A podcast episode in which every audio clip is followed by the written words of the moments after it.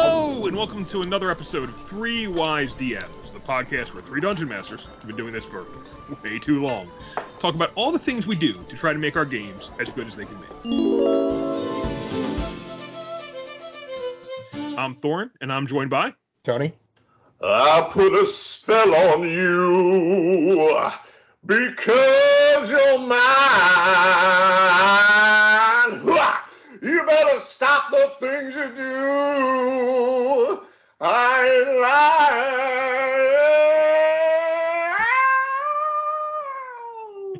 and then it's a whole thing after that. Scream There's and a Jay, thing. baby. Screamin' Jay Hawkins. Putting a Spell on You is the rock and roll DM, DM Dave. So here's a little plug. I'm just throwing it out there. Anybody who's got Spotify or anything like that, my old band, the Crypt Keeper 5, F I V E, did a version of I Put a Spell on You that's fucking awesome. So it was after I was in the band, so it's I'm not on it, but it's a great version. Go listen to it. There you go. Man, you weren't you. What's something they could listen to when you were on the band? Oh, uh, everything else that the Keeper 5 has released. Uh, you're recommending the one song you weren't involved in. Until the new album drops, and then you guys will hear Brian. But other than that, but no, th- that had to do with the song specifically for Screaming Jay. So All there right. you go. Yeah, for and that goes and that is in response to a listener email we got or listener Instagram message because we're on the IG like all the cool Oh, kids. Yeah, we're in the not from metaverse.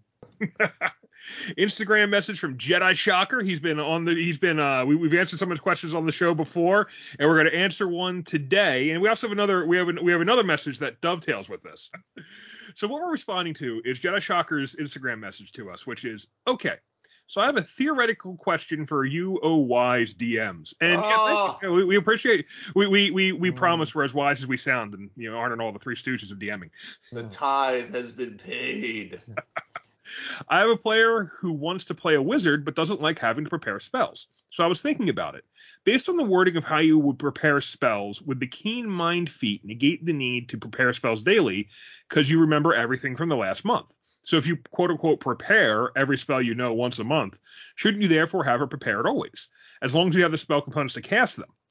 That's actually that's an interesting question because it kind of covers two things um and we have another we have another message we're going to introduce as well in a second here but that kind of covers two things one of them being letting players bend the rules.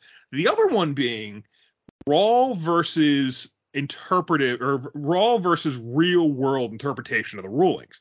Because by raw uh, probably doesn't work but if you start thinking about how does a eidetic memory work maybe it does you know so that's in one question we're going to be covering today and then dovetailing with that we got a message on the website called Bending the Rules, which is how do you deal with a player that is a veteran but will constantly try to bend the rules to give themselves an edge?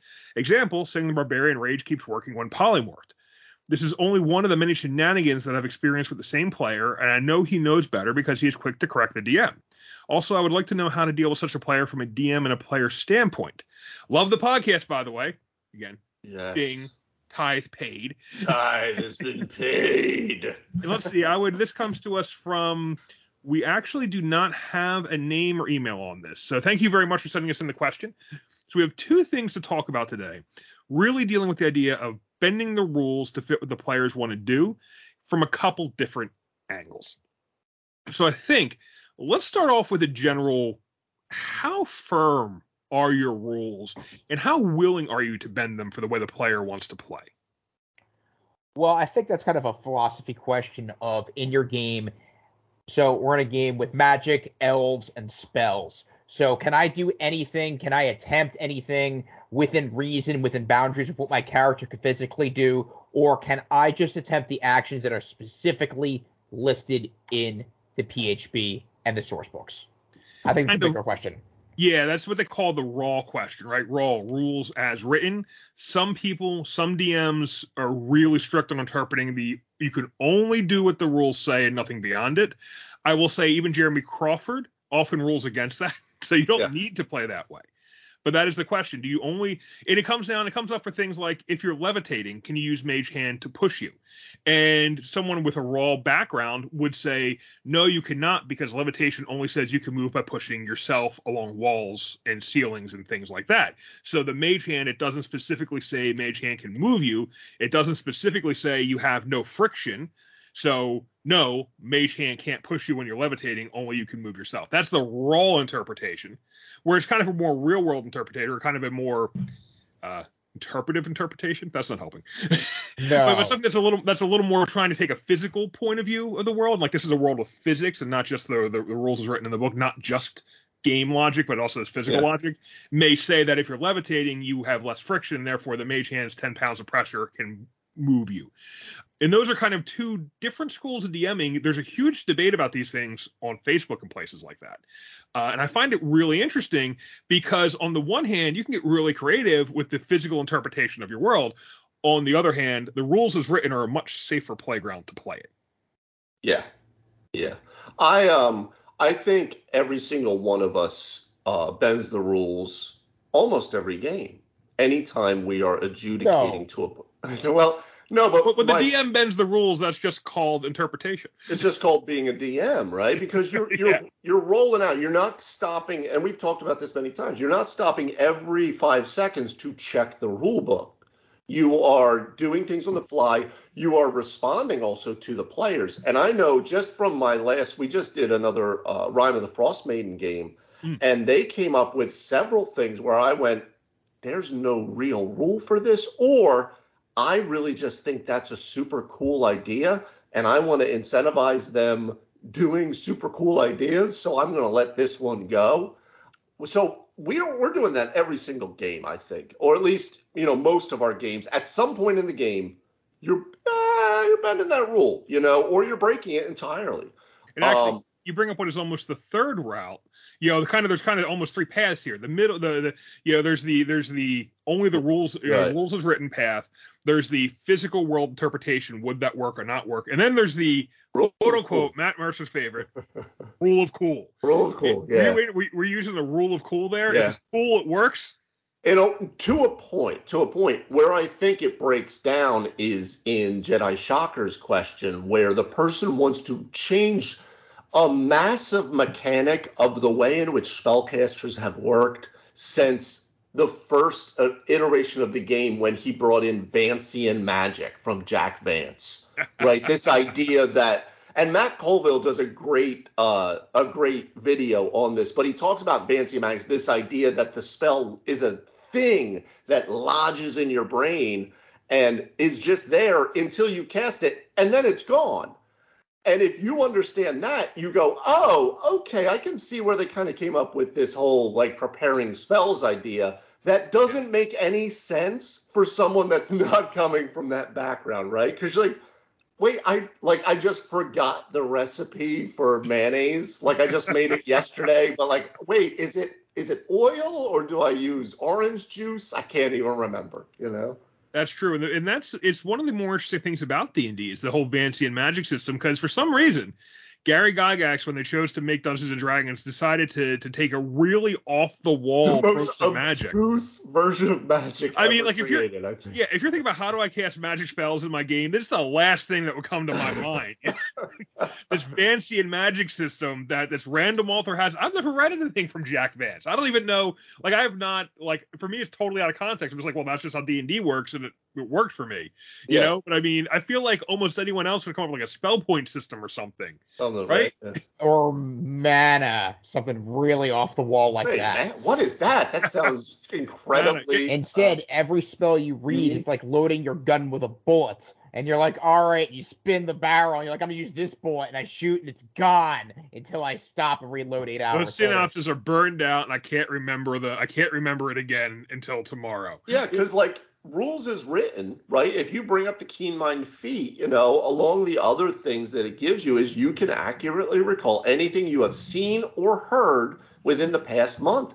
That would include the spell book that you're literally looking at like it's your life's breath. Yeah, you'd like Right. have you'd have it memorized. You'd have the As a memorized. wizard, right? I mean, that, that's their whole thing is they're fucking D&D nerds, right? So that's all they do is that So reading the keen mind, you go, wait, why can't I just always have it? I love that idea.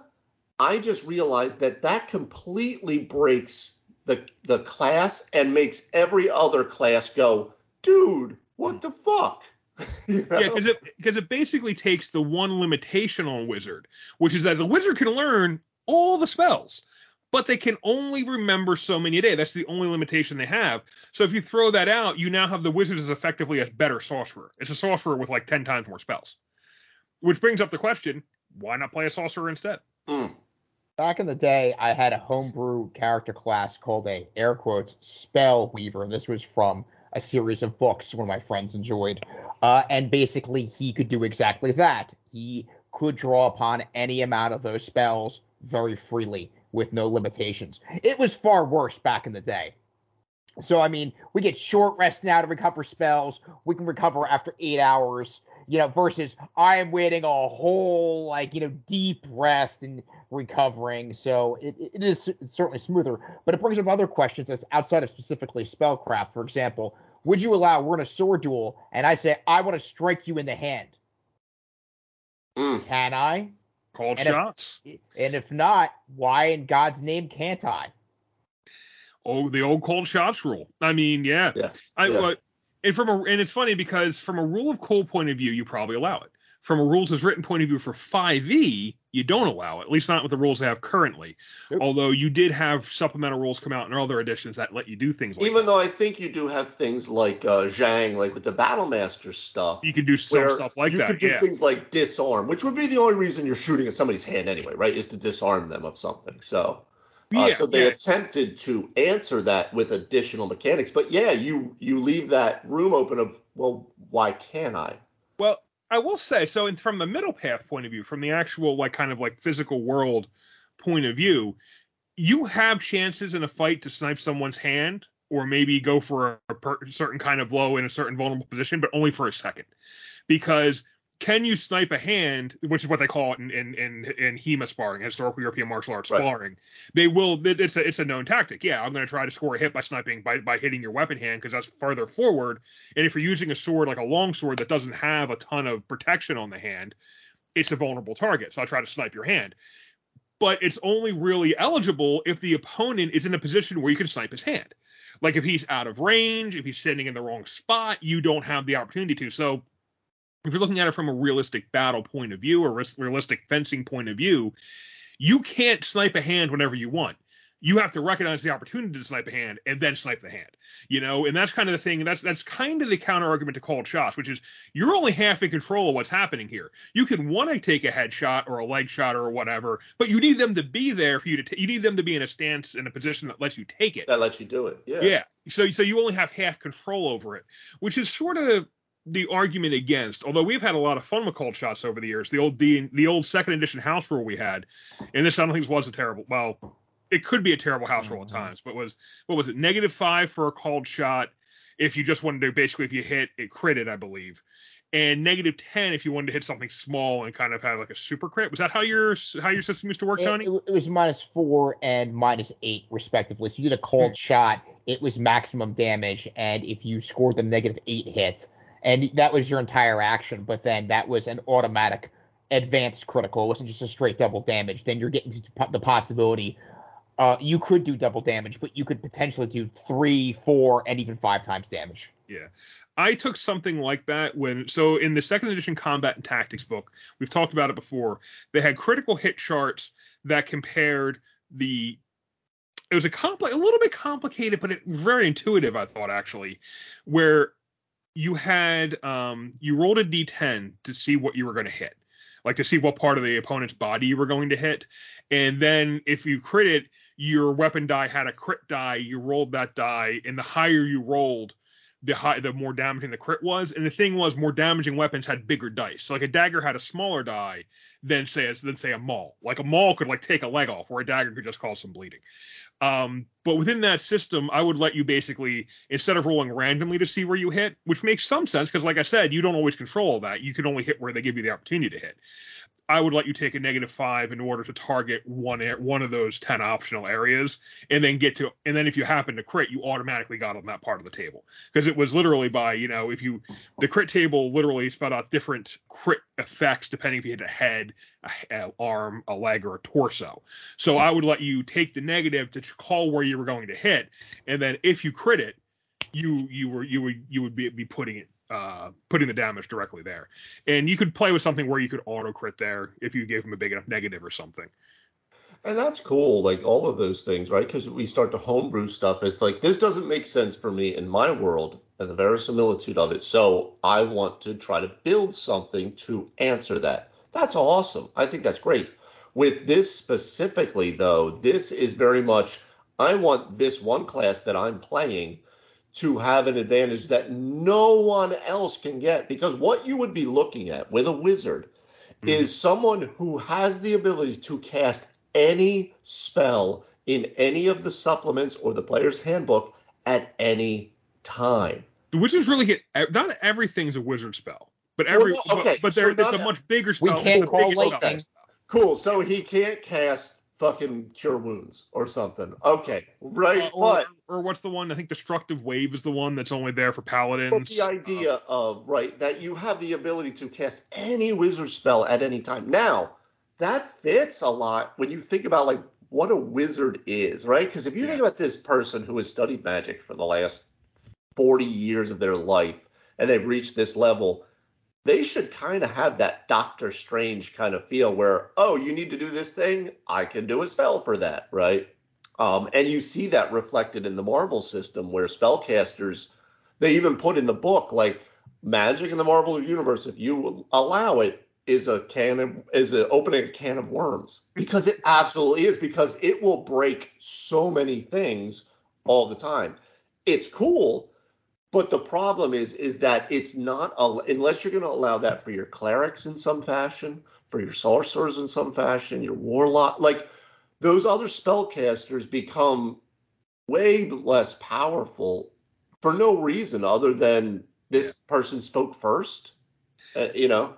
And that's kind of the tricky thing in this whole idea, which is players come to you with ideas. I don't want to play my character this way. I want it to work that way and now as much as we would all love to be able to say yeah do whatever you want 95% of the time what they want to do makes their character better than the other characters.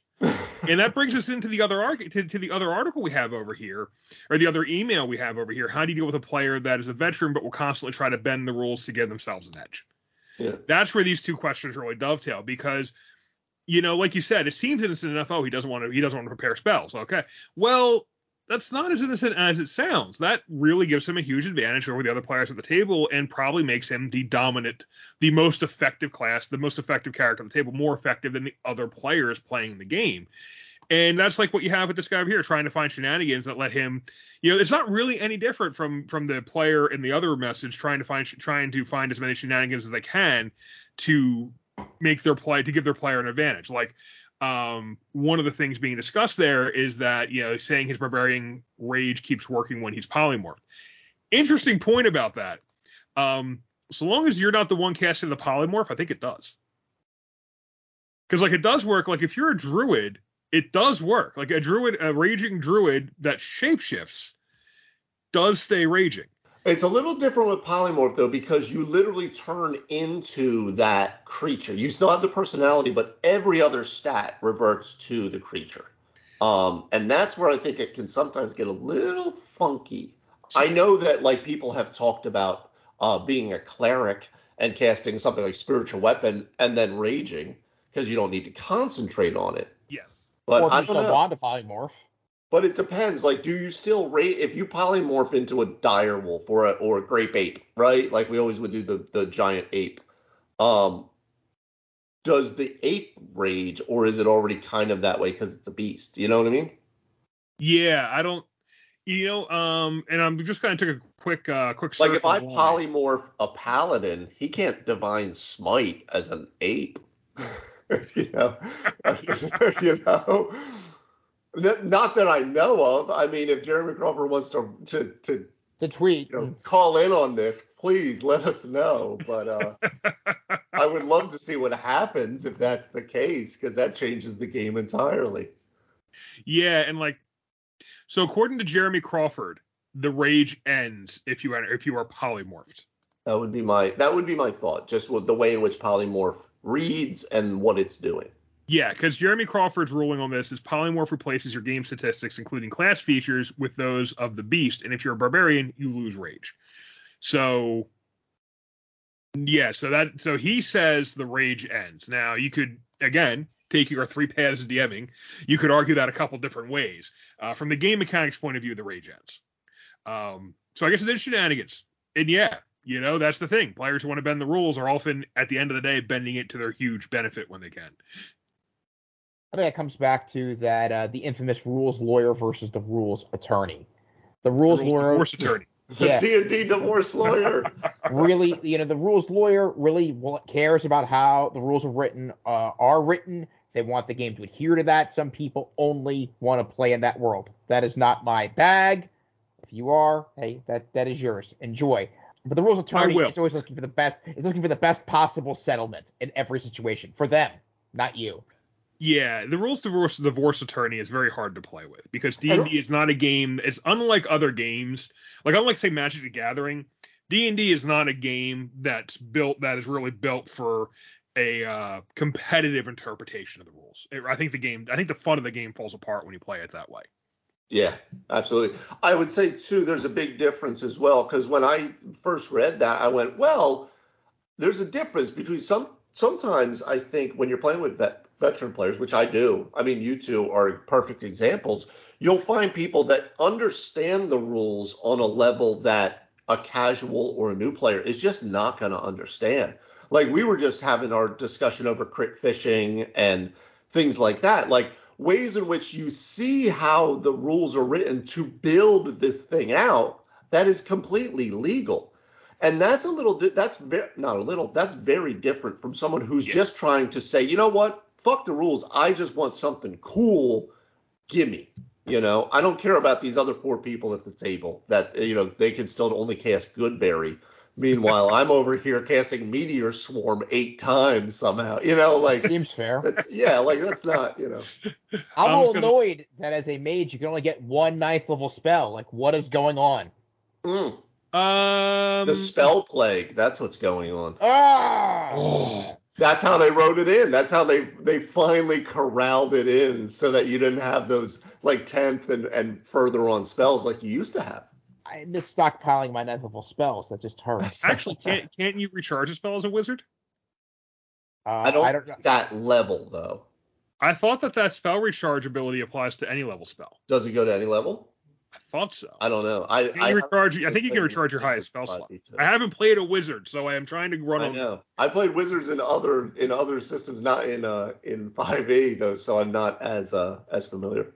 the- My, my the, the crit fishing build I've been playing with, uh, the the idea I've been playing with would be very cool because it comes with a sadistic elven vengeance paladin, who would just be a lot of fun to play. He, but he's not going to be good. Like he's like lawful neutral at best. But Just really agile.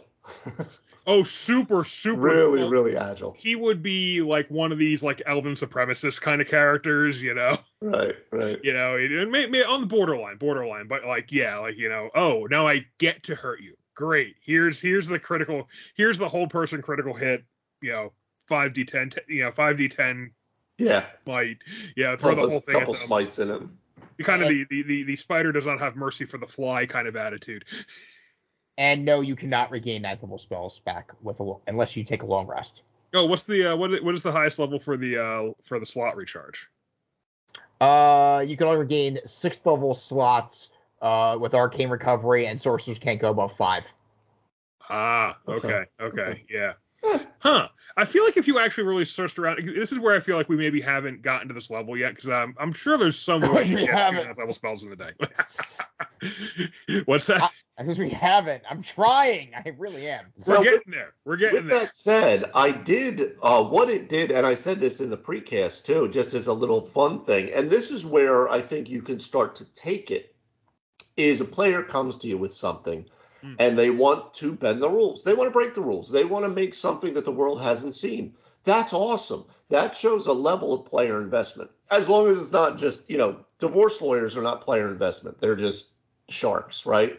Yeah. But let's be even keeled about it. Say it's player investment. They just really want to get into this and, you know, cool. All right, so you brought me your idea. Now, you make your argument where you say, well, I have keen mind, and that means I can remember anything I've seen in the last month. Okay, that's kind of cool. All right. And I'm always, you know, we talked the Vancian magic thing is a little weird. I get it. It really, it the suspension of disbelief starts to really run on like all cylinders, right?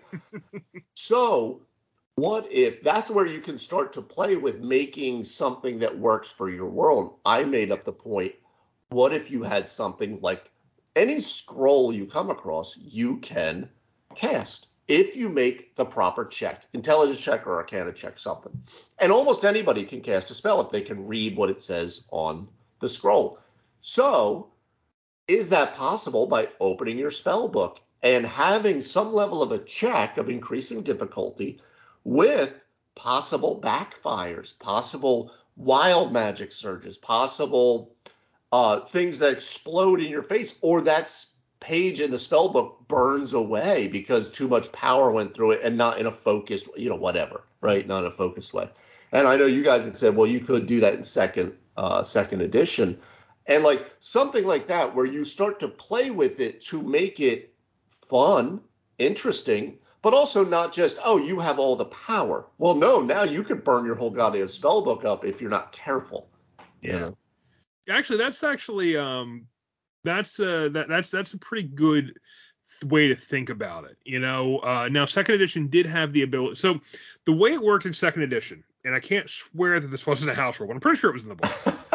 was you could cast a spell out of your spell book and it would act exactly like a scroll. That page disappeared. Oh. So when you're down and out and you're down to it and you got to save your life, you can cast it out of your book, but you lose it. So maybe you recopied it somewhere, which would cost you money and time. So you might have it somewhere else, but that page in your spellbook goes away. So that was the way that you, that that worked. We also had an interesting build Tony put together with with me, and we've heard we've talked about Nort Spellslinger before. He was my um second edition gnome wild mage, and at one point he turned into a book. And the book, I believe, let me cast every spell in D and D once. Is it, am I remembering that that mechanic correct, Tony? Well, you were a book, and all the spells were in there. I mean, I didn't really nail that to the floor, but essentially, yes, I, I, I, believe it because guy had yeah. This was this was the uh, he got three wishes from a deck of many things, and he knew exactly what his wish was going to be, which is I want the I want to know all the spells, I want to be able to cast all the spells, and I forgot the third one was like something else. But like yeah, I want to be able to cast them whenever I want or something like that. I was like, and now I had ways to work this out, but Tony did not appreciate that. Uh, not not was, at level nine in the system that went to level forty now. but but the mechanic we used for that was that yeah, I could cast uh, the the book as the book. I could cast any spell once, and that was it. Like I couldn't I couldn't come back and recast it again. So that's that that that, that was one house rule that kind of worked in something like this where you're not memorizing spells. What I think another thing I think you could do with that is come at it from a boon point of view. Like, okay, I, I get Keen Mind could make this work theoretically if you want to interpret it that way. I do feel like when you're bringing that kind of uh, rules bending into the game, you need to balance it with the other players in the game because otherwise they're gonna, yeah, this guy's gonna shine above everybody else. You're basically you're you're you're you're basically taking one character and telling him he can build a superhero and everyone else has to build a regular hero. But you could do something like uh, maybe allow a boon that would do it or something, or um, you know maybe take it down to like you know maybe he's able to get to get something like maybe they're able to get like a like a uh, some kind of ring or something that enables them to access all the spells they've se- they've ever seen or something like that. But then you have something that can be dispelled, there's something that can be stolen, taken away. You have a way to get rid of it then if it's not working in your game. If you make it a game mechanic, like mm. you just say keen mind works this way, you can't get rid of keen mind. But if you put it on a spell, you put it on a divine boon or something, now at least if it backfires, you can take it away somehow. You can also tweak it. You know, maybe the, the, he burned out the ring and it works differently now. So I might go about that more with a, an in-game item or boon kind of approach rather than a tweaking how the game mechanics work kind of approach, uh, because that just gives you a lot more ways you can control what's going on. Yeah, I think it's interesting that uh, you believe this character wouldn't have a fireball memorized for 75% of his spells anyway. Uh, that- that- I don't want to memorize spells, but I do want to cast Fireball with me. I actually memorized Fireball on all levels of spell casting, So That's right. yes. He, has I- rare, he found the very rare first level Fireball. I mean, uh, Rasmus had a lot of that locked at one point. I'm like, I got my third, fourth, and fifth level lightning bolts locked and loaded. All right, yeah, no, we're we're good. Let's go. This is going to be shocking no matter what happens. Yes, no, that, I have a character theme to maintain, and we will. But I guess if you're playing in a world where, for example, access to spells is more limited for the wizard, because the wizard actually has to, he gets two, they get two spells per level to learn for free. Yeah. But aside from that, you gotta go find, learn, buy, study these spells. So if we're traveling in the, I don't know, the Anauroch Desert or the jungles of Yeah. Chult, perhaps all of these Yuan-ti snake people are dropping spell books. So then perhaps to stay in the flavor of the game, the DM would offer that flexibility. I mm. could see that. But if it's like an open world like Greyhawk, then yeah, then the world is this character's oyster and they're casting whatever they want, whenever they want. Yeah, it's like when uh, Thorne said, you know, don't let it outshine the other players. I'm just thinking, like, I went back to my idea of like the wizard is Doctor Strange, and everyone looks at like that. But what you're looking at with that is if you made this mechanic, you're looking at like Doctor Strange hanging out with Daredevil when he's just beating up like drug dealers, right? And he's just blasting them into the earth while Daredevil's punching them, and it's just really anticlimactic, you know? He just takes the whole the whole band of plucky foot ninjas and just warps them. Yeah, he, they're just in some Ring multiverse on. now. Yeah. So th- once there's no big problem, can we go get shawarma now? You know, like what the hell, dude? Drug dealers, I am not here to bargain. And, I mean, Doctor Strange has that kind of power because he is the Sorcerer Supreme. Yeah. He got yeah. access to all of these things through his research and through his rank and through the the through the boons essentially he was plugged into and the magic Mm. items he has. The time, you know, the the the, the Eye of Agamotto is really important. point. That's know? a good point. The boons and the items were creating it rather than the class feature, as it were. Right. Yeah. So He's just a stupid ninja. He's like a ninth degree black belt with super hearing and reflexes. That loser. Daredevil, yeah, Dare, Daredevil, Daredevil's just he's a he's a boxer with blind fighting. Yeah, That's what like Daredevil- that, Daredevil was awesome, but he's just not gonna hang out with Doctor Strange. Like it's just not the thing. I don't care. He might hang out. I'd hang out with Doctor Strange. No, He they're could- I had hanging out, powers. right? I'd like, And yeah, give me one of those beers. And how's this work? And he's and an don't- attorney. Don't I send mean- us the uh, don't send us the comic issues where they went on adventures. together. I get it, but like you know, the general Netflix Daredevil is not hanging out with Benedict Cumberbatch. Okay, that's all I'm saying. They're not fighting the same people. Daredevil would have got that gauntlet off of Thanos. Daredevil would have. Well, well, Daredevil Oh, would have. He would. He would have. He would have knocked out Quill because he would have the common sense to knock out the ice not to wake up Thanos. you jackass. Right. Nightstick in the back of the head. Done. Yeah, Boom. Billy Okay, Club. go back to business, please. Yeah, he would have fucking ricocheted the Billy Club off like Iron Man's helmet or something, And knocked him. right into Quill's nuts. He's like, I don't have any magic powers, but you know what? I have the power. I can understand this guy's a threat. This is a problem. Like, I just as a real aside, I'm sorry. Like, I totally get what they were doing with that part to create more tension and drama, but fuck Quill, dude. Like, right? Like, I'm sorry. All right. Well, I'm down. Hashtag fuck Quill. but isn't that a little bit like the one dude from Vox Machina too? The uh, the the one who's driven by vengeance. Oh, Percy. Yeah. He's a little yeah. like totally. Percy. But like, at least, going off with his own thing, you know. at least they played up with that. Like, what the fuck are you doing, dude? You know. I don't want Uh, to spoil anything, but that demon was pretty awesome. That, that was a, that was a pretty awesomely animated demon. No, that, yeah, yeah, they did a good job with that. They did a good job with it. Anyway, So- Let's look at the other side of this question. Okay, so we've talked a little bit about how we think you should handle, you know, eh, handle these rules bendings, right? And and the bottom line is, yeah, you're free to do it. We and we we all have house ruled things and bent rules and. I mean, my very first one, my very first long running D and D campaign, I invented a werewolf class because one of my players wanted to play a werewolf. Totally invented, not in the books anywhere, just made it up. and that and actually that worked out fine. I didn't I don't feel like that backfired, but you do wind up on a slippery slope where now okay, I made this guy really cool and did him a favor, and I gotta make this guy really cool and do him a favor too. And you wind up it can put you in a bad spot. So you might be a little better off thinking about it from a, from a non-mechanical point of view, more from an items and boons point Funny funny story there. My character then acquired something that allowed me to cast all the spells. Did I do that? Yes. I think I have I think I've done it before, but Yes, not my- like a first level. Like it's like high oh, level. Oh no, no. This is the, Yeah. this is like ninety percent of the campaign. I absorbed the, the Well, magical energies around yes. the planet. I think an important point of that, though, too, is we talk a lot of times about different rules bending and different ideas work very differently in different systems. And second And edition and 5e are wildly different. We talk about that all the time. That that the way TSR used to write stuff uh, allowed a level of that that was just inherent in the game, where 5e and some of the editions right before it do not. They don't really. You can do it, but it comes with more baggage if you Yeah. start to, right? Because it's it's much more streamlined. It's much more put together in that way. having said that, I mean, I, I don't disagree. And we've we've talked about that a lot.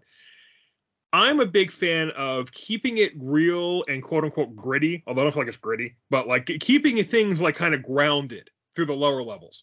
Like, yeah, Yeah. you're you're camping, you know. No, no, you are not on the astral plane if I could help it at level three. That's not what we're doing. Yeah. Yeah, I'd rather you didn't have cantrips. I'd rather you're still throwing darts and had to do it the hard way.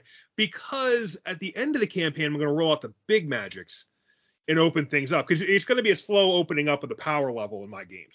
When I get to higher levels, then I'm not afraid to kind of do stuff like, okay, you're 20, you know, you're like 19th level. You die. You die. Your god is very happy with the services that you rendered, and it gives you the opportunity to become an avatar. Now you're an avatar of your deity, and you come back with like a whole nother slate of stuff you can do, including much like things like unlimited spellcasting and stuff like that.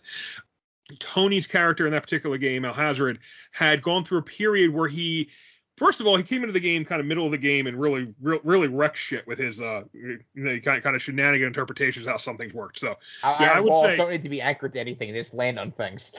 that is not how the, The magic of the '90s, guys. so when we, that, that was not how that spell was written in second edition. So when we get to, you know, the player is a veteran, will constantly try to bend the rules to give themselves an edge. That is exactly what Tony and one of our other buddies did when they came into the campaign at like ninth level. So I put them in a world with no magic. So you know, the wizard, Tony's wizard, had to really get very creative at that point.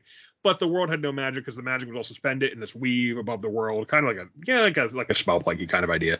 You know, basically the gods had someone had decided that magic was too dangerous and they gotten rid of it and now it was kind of suspended out in space basically and tony's character eventually wound up getting it.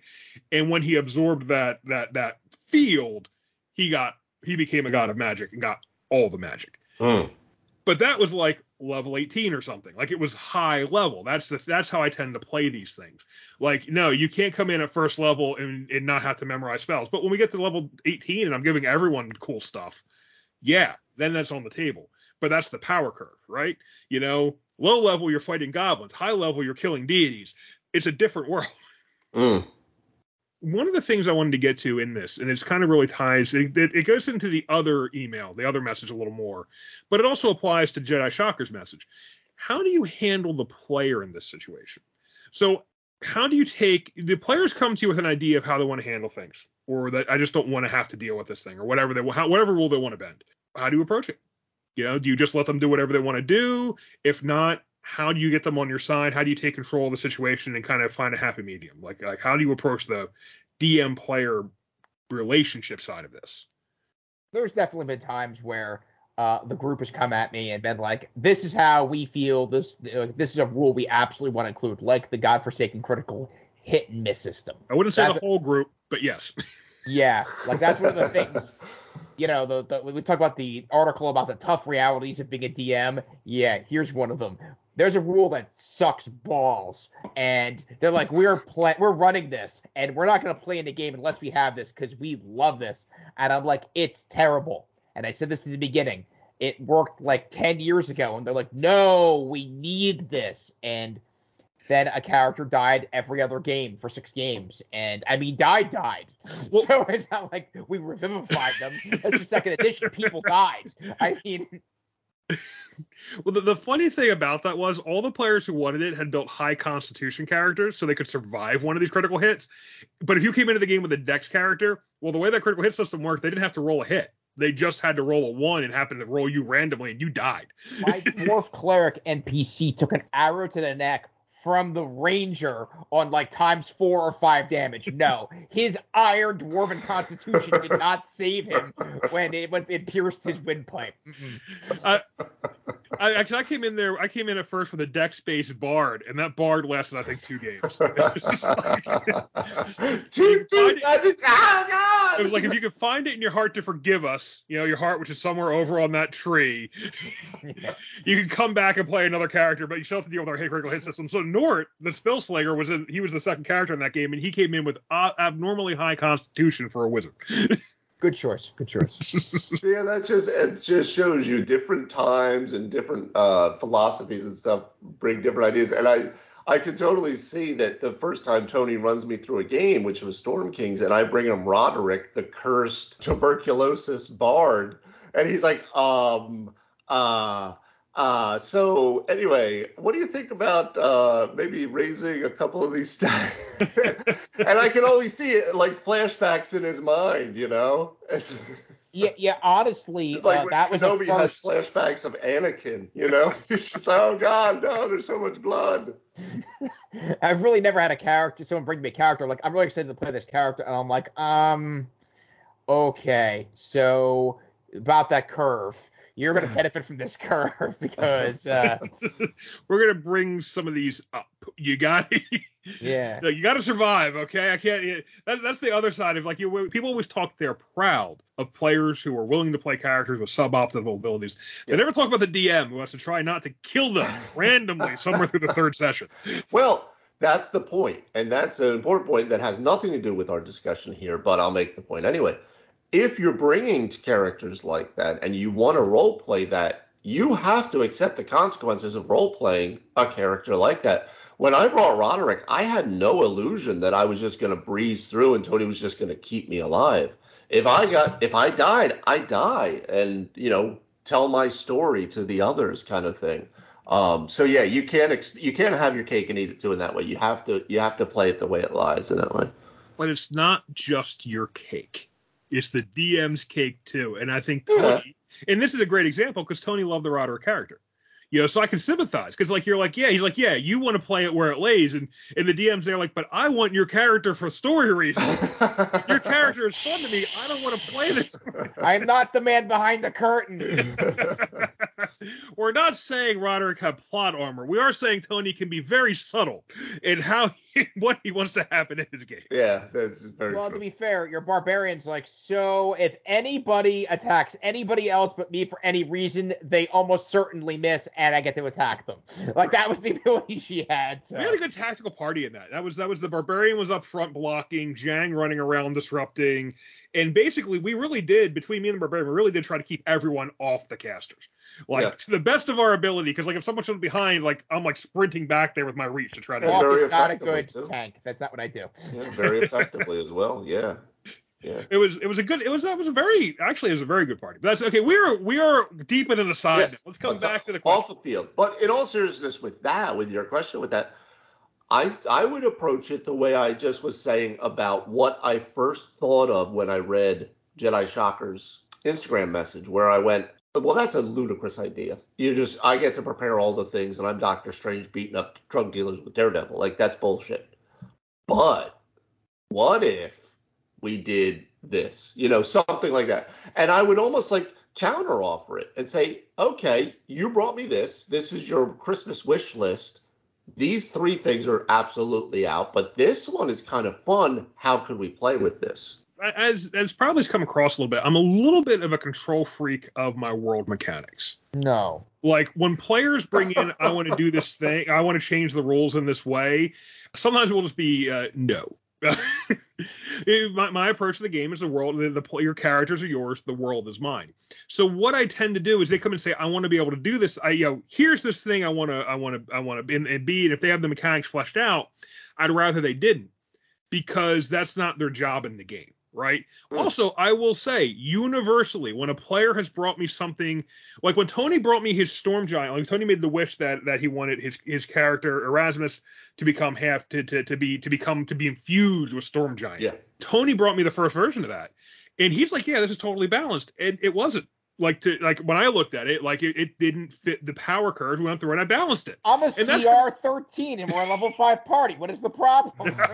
I see no issue here. And Tony, I don't see what your problem is. This is Wait, what are you talking about? What? That's not It's a wish. what. I'm Um, official of the club now. 88 plus nine. No problem. But keep this in mind. I mean, this is this is Tony. This is someone who's been DMing for you know 30 years, uh, or damn near it. He knows the rules. He knows the power curves. He's making a good faith. I, I believe he was making a good faith effort to make something he could bring right into the game.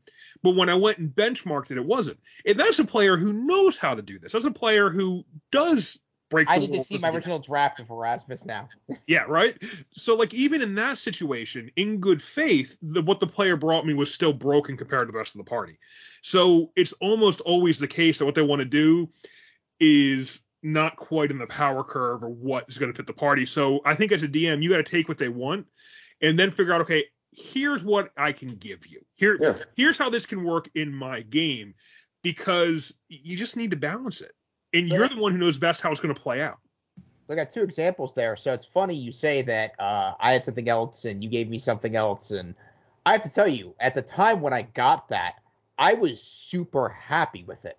I'm Yeah. like fucking right on. Like you nailed it. Like we kind of really collaborated on it. Yeah. And you got all the things like he's like all the dumb little aspects, like he's aquatic now, you know, so I don't drown in the kiddie pool. I mean stuff like that.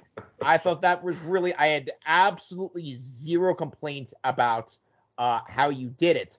So I think in the the thing there is if we don't let one aspect of it run too hog wild where it's problematic, but like you get allow other lesser flavor things, it feels more satisfying. Like what Dave did with my uh, idea with the sword. I mean, I got that, and I have to tell you, mm, it no complaints, no complaints, nope. the sword that can what is it drink spells right i mean I'm gonna quietly keep that on my in my sheath. No, it, it has um it has a, a mechanic that could possibly deflect certain spells. right You know. i've actually some- done that before it's such a cool Yeah. mechanic I've, I've actually played with that before well, it's it's straight up the He-Man sword, right? So like, yeah, Finley like failed. he's deflecting, right? So it deflects. You know, no biggie, whatever. well we used to have parry rules and i think i had put in that you could use your parry to also deflect spells in someone's weapon at one point All right. so we we we could we talked about it. we had a competitive parry like you could actually make an attack against their attack you could use one of your attacks to make an attack against the guy attack against their attack roll to parry with their attack to make sure they didn't hit you But then Um, for also spells as well. well someone had a sword that allowed them to do that Yeah. Well, I mean, certain magic sword, right? Just like a lightsaber can catch like the lightning, right? And, yeah Ex- Yeah. No, exactly. Yeah, and deflect blaster bolts. Yeah. Um, it's interesting because, you know, and I'm really glad, Tony. I'm really glad you liked that character because we we because we did go back and forth on it, and it was one of these things where like Tony had exactly what he wanted, and I knew the work I had to do on the back end to make it work, and I had a little. It took me a while to get there. So he's like, "Come on," but once I got there, like, because because the thing is. What's funny is the player's looking at it from one point of view of what's going to be broken or not broken and fit or not fit but you're running everything, so only you, only the DM really understands that. So I actually gave the character several things I think Tony thought was broken, but I took away other things that to me were broken in how I wanted to run the game, and it worked out. You know, it's be, be, because I kind of fitted into okay, now here's where I'm okay with you like, kind of breaking the rules, and I can handle this because I can I can plan I can I can work this like I can I can absorb this into the wider world, so it's not going to break anything. Whereas this other set of stuff to me would have been harder to handle, and the player doesn't know what you're going to have a harder time handling. Um, Hmm. We did it very collaboratively, and it comes down to what we, we've talked about before. And Dave, you made this point many times before, uh, and Tony as well. You got to trust your DM. Actually, I think it was Tony's point. I, I, I don't want to miss an attribute here, but you got to trust the DM. To, the player has to trust the DM to work with them. And as a DM, you need to create an environment where the player is having fun after your ruling, so they trust you moving forward. Mm, well said. So then, so we've we talked about the Jedi Shocker. What about this other one? When the player is aggressively pushing to bend the rules to the benefit all the time, how do you handle that? You're certainly not going to win every battle, but you know what? I have to tell you, there, there's one time where we we're using prismatic spray, uh, spray. This is like in second edition incorrectly. We had a big conversation about it. We're like, Mm-hmm. no, this is how we should be using prismatic spray, and everybody agreed, right? And the next game, somebody used it in a critical situation the wrong way. They're like, no, no, this opponent's hit with every ray, and we're like, no. we just had this conversation. What been using it the whole game, right? But we all sat around the round table. We talked about it. We had the players' handbooks out. We read the spell. We all agreed. No. Player memories can be very short for for decisions they don't like. Convenience. Like a selective memory. Conveniently short, yes. Especially in a, in tense situations when you really need it to work a certain way, right? I mean, do you not win them all? Isn't losing a rules battle to one of your players like kind of like you know when the when when when a, when the son like if it's like letting a, a son beat up his like you're a father and your son finally like you know kind of like like like beats you in wrestling or something? Can't you not let that happen? Isn't that like the Absolutely like, not, like that's no. like the line you I have to cross right now? cheat If. I do that, I lose all control of this house. I'm winning this. Uh, no. A lifetime of management. I'm gonna tell you, no. I certainly don't win. Uh, every battle. That that's not true.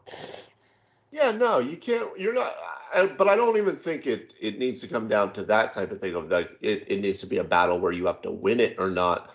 I think it comes down to what we talked about. Just I mean, what a couple episodes ago, Thor, where we were talking about how um, when a player is getting a little bit too uh, too much about this is how I want this thing to work, even if it's a the way the rule is kind of worded or whatever.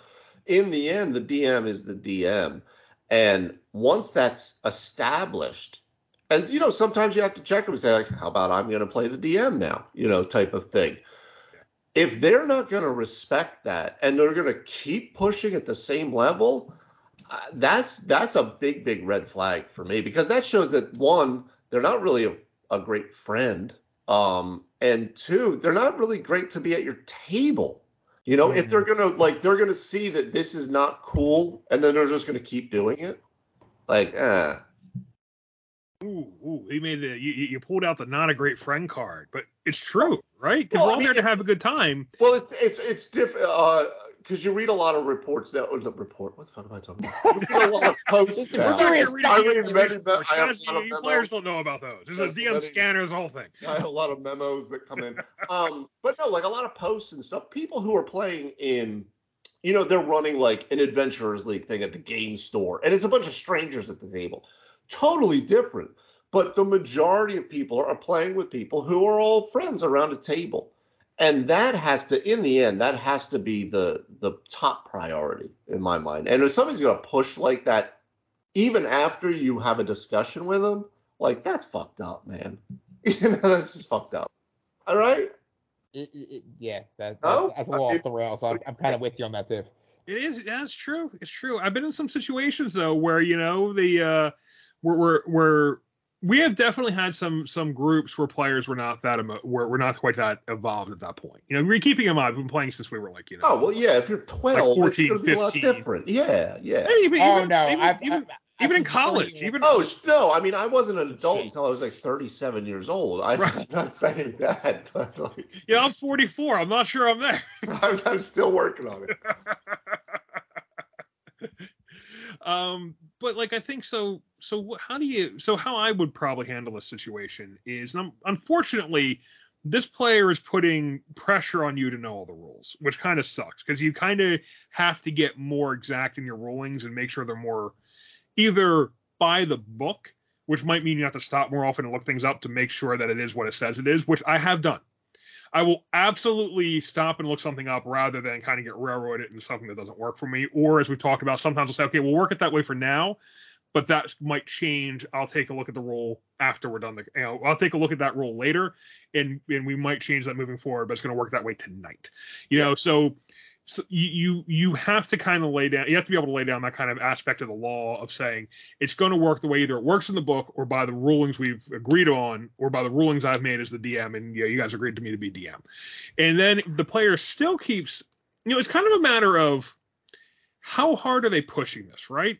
Is it just that they're like I think it works this way and I want it to work this way and you say no and they're okay or is it that they keep pushing on it? They keep kind of basically being like well I got to have my way or I'm not happy. Um, because like Dave said, if it's not, I gotta have my way or I'm not happy, that's a big red flag, and you kind of gotta, you know, I would I would be reluctant to kick a guy out of the game for that, but I think you then need to start playing a much more by raw rules as written game, so you can show everything on paper. Well, that's not how that works. Yeah, one of the things I positively love about 5e is that we came into these games and we're like, okay, especially in the beginning, don't try any really kooky shit. If it's in the book, great. This is what you got. because in second edition, like I'd be like, we love second edition. It's the greatest system ever. Let me hand you our set of house rules all five volumes. Boom, there they are. Oh, by the way, we're playing 1.5 edition. It's a mix of first edition and second edition rules. You're gonna need to know all those. And I, I kind of retrofitted some stuff in third that I liked it here because they had some good ideas. Too. Just because it was such a crunchy system. There's a couple basic things we threw in there too, just from the that's from the blue books. Yeah, so if you uh, yeah, please read those five uh, volumes real fast and get back to me. Um, and and honestly, as a DM, that takes an enormous amount of pressure off you. But really, I think the important thing is, is the argument correct? That is what we should be getting to. Are they There. really? Hmm. Are we getting to the core? Like, is does this really make sense? Can I not do a called shot? Can I not do a parry?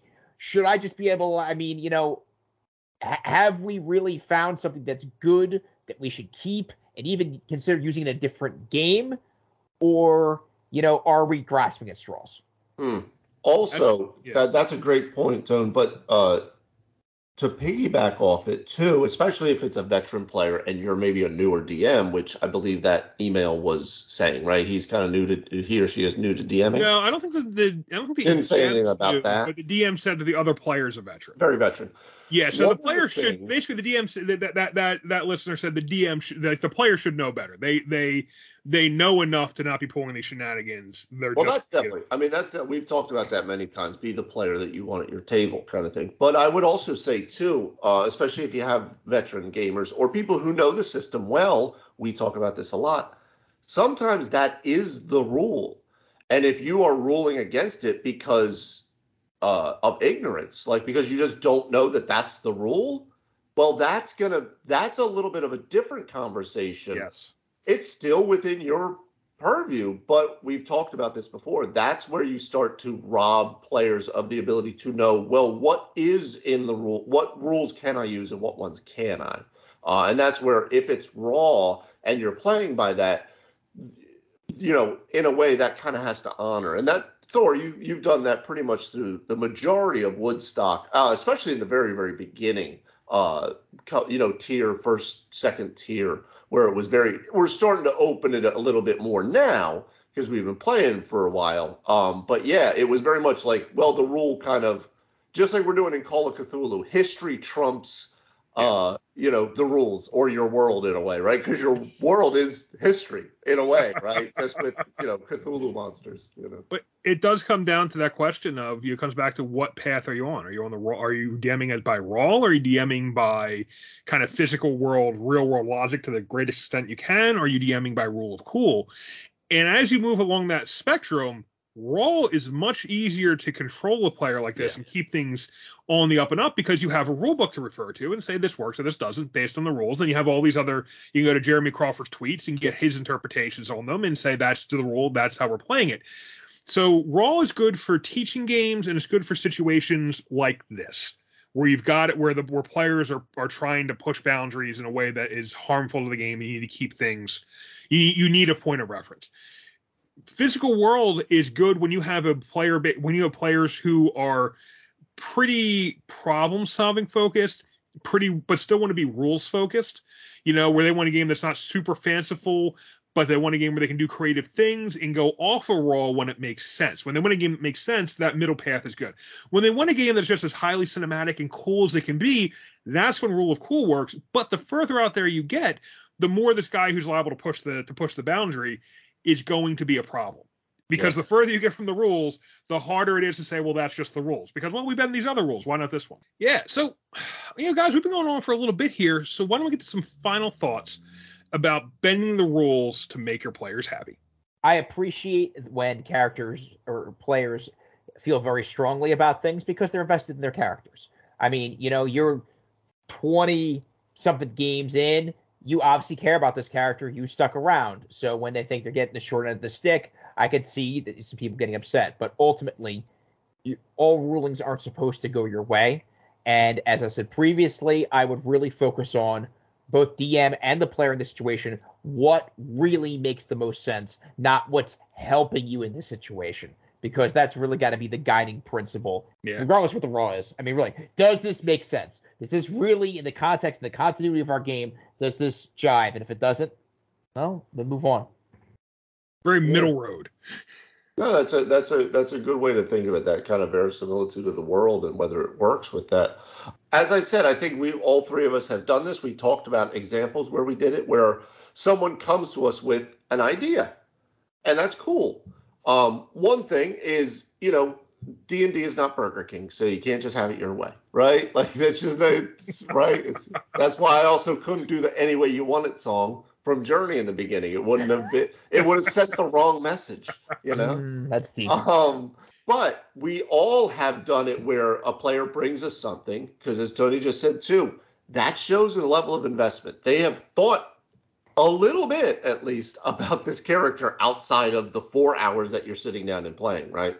So that's awesome, and you should want to try to incentivize that. So we all have talked about ways we bring, in essence, a counter offer and say, that's kind of cool in my world or in this campaign. What if dot dot dot we worked it this way mm-hmm. and work it in a way Thorin you said this in the past work it in a way that works for the world like uh, you said that about the wrestling rules that I put in for Curse of Strahd. Now that was obviously for Hawk's character because he wanted to be a wrestler. But anyone who wants to learn wrestling in Barovia or attempt wrestling would go by those same types of rules. So something like that, where it's the way the world works, is a much better way to go about it than just, oh, that's how it works for Steve's character. Um, because again, you do not want to make it where Doctor Strange is hanging out with Daredevil when he's beating up. He's not fighting the hand. He's just beating up a bank robber, you know, who just like took over Stan's deli. That's not very exciting as a role playing game, right? So that's where I'm going to leave it. Yeah, yeah, and that's the tricky thing here with with all this stuff is that okay, the player has a cool idea, or they have an idea that they think is cool, uh, that they think works, that they think should work, or way they want to play it. And Dave's right. They've shown investment, and you like to reward investment in the character like that. But the trick is, many times what they bring to the table is actually something that is going to be far above the power level the other players have access to. Mm. So either then you've got to give everyone the chance to be superpowered, or you've got to find another way to handle this. I'm not opposed to saying no to things like this at first level, especially. Like I actually really like. I'd, I'd really much rather your first level character comes in by the book. We'll get off. We'll get further away from the book as the game goes on, as I've described. But when a character come, when a player comes in and they're like, yeah, I want to, I want to, you know, I want to play this, but I want it to be like that and that and that. If it's just story stuff, it's one thing. If it's real game mechanic stuff, it's another. And as we've seen with the Keen Mind feat, you know, as much as that's kind of a cool way to address it, that really makes the wizard like what's the difference now between a wizard and a sorcerer right? The wizard's just you now this wizard is just a sorcerer with more spells. That's all Mm. it is. You know and, and and and the ability to cast more spells and all they don't have is the, the you know they can they can take the feat for the for the for the uh meta magic if they wanted. So you've got to be careful about letting players do stuff like that where it's like it looks cool. Maybe it looks cool to them as a in like alone. Maybe you'd allow it in a solo game where they're the Mm. only player but when you got to fit them in with other players, you can't let them break the rules so far that everyone else looks at you like, well, why couldn't I do something like that? Or everyone looks at you two games down the road like, I'm just like, I might, we might as well sit here and let Steve handle everything because he's the biggest badass the world's ever seen. Yeah, yeah, you you don't want it to be that. You gotta you gotta manage on that level. So early on, coming into the game, I'm likely to say no, but I might do something where it's like, no for now, but we might work something in like that later. Later on in the game, I'm wide open doing these sorts of things. I often spring them on characters without being players, without being. I often spring them on players without being asked. But you know, at that point, it's late in the game. At that point, everything's super powered and crazy, and you're throwing multiple Tiamat's at them or whatever. So that's a Seems different. fair. you wake up in Tiamat's stomach. What do you do? Who are you, Dungeon Master from the 80s in the cartoon? Yeah, hey, that's level one adventurer. No, he's throwing he's he's throwing he's throwing level one characters and the baby unicorn at this stuff. Come on, Yeah. so what Poor the unit. fuck, man? the unicorn alone was child endangerment, man. That was guy was not a good dungeon master. No, he's a predator. So, you know that approach. I think you know you've got to make it fit into your game. And at the end of the game, at the end of the day, the DM's the one who's in charge of making all these things balance. So you're responsible for that, and you got to figure out can I do this within that balance. Uh, we kicked around some ideas about ways you could approach it, and you know the idea. I, I really recommend putting it on something you can take away if you need to. Um, not that the player will like that, but at least then you have a little more control over the situation. As far as handling players who are constantly trying to push the limits of the rules, bend the rules in their favor, there, you know, it really comes down to just the more you have a player like that, the more solid you have to be on your own rules knowledge, or the more willing you have to be able to slow the game down to make sure things are by the book. Because that's the best way to control that kind of player. Is if you just stop them on their on their shenanigans and be like, oh, and just be like, no, well, this is what the book says, and that's how we're playing it, or you have someone look it up. Yeah, I got to tell you, when when a when, when you're suddenly looking up everything a player tells you works, they kind of get the hint. You know, when you get to Steve's turn, and Steve's like, "Yeah, I do this because this works that way." You're like, "Does it? Does it really get?" Bob, can you look that up, please? I just want to make sure we're doing this right. You know, you get to that point, and, and, and when every time they want to do something, you're second get you're, you're you're making sure it works by the book. They start to get the picture. you know that, like that should this isn't worth the shenanigans. Okay, maybe I should just go ahead and play by the book. You know, you can put a little pressure on. Uh, that's a little. That's a little. Little advanced. Uh, a little, little, a little bit of an advanced technique for putting a little pressure on. You know, when they know the game slows down whenever it gets to their turn, these this guy that kind of player tends to lighten up on it. Um, that's all the advice I have, guys. I feel like we need to uh, apologize to any of our listeners that are named Steve because we've used him as like the a hole example for like an hour now, and I don't know why. And we made that- Steve the new Karen. yeah, I'm so we're sorry, Steve. We, we'd like to apologize to all the Steves out there. we're sure you're a we've super worked with and cool with. guy. and, and let it be known that no harm came to Stan's Deli in any way during this podcast. No, no, Absolutely. No, Doctor Strange just transported it to another dimension because you have him fighting with Daredevil. That's a bad comic. That's a bad comic. All right, thank you guys for joining me on this conversation, and thank you all from ho- uh, who are lis- thank you all who are listening from home for listening to another episode of Three Wise DMs. We really appreciate the support. If you like what you're hearing, please give us a five star rating in your podcast platform. That kind of thing really helps us get the word out. If you would like to hear us answer your question, uh, go to threewisedms.com, enter it in the what's your problem field, or send us an email at threewisedms at gmail.com, or you can talk to us on Twitter, Facebook, and Instagram. We're active on all those channels, and we're you know in, in this one alone, we got we, we talked about one comment that came in through the website, and another comment that came in through Instagram. So we we love it when you ask us questions that we can ta- answer on the air, and we'd love to help you with your problems whenever we can, or at least maybe just talk and give you some perspective, or you just hear us ramble about them and crap we've seen players do. Yes, and it clears it clears your mind of the Yeah, problems. yeah, yeah, yeah. if nothing else, we can commiserate. All right. Yeah, it's like a weird form of ASMR. It just calms you. we do. We do. We, we love we love getting your, your questions and being able to help you with your actual problems. So keep sending those. And that's it for this week. We'll see you next time. Three Wise DMs.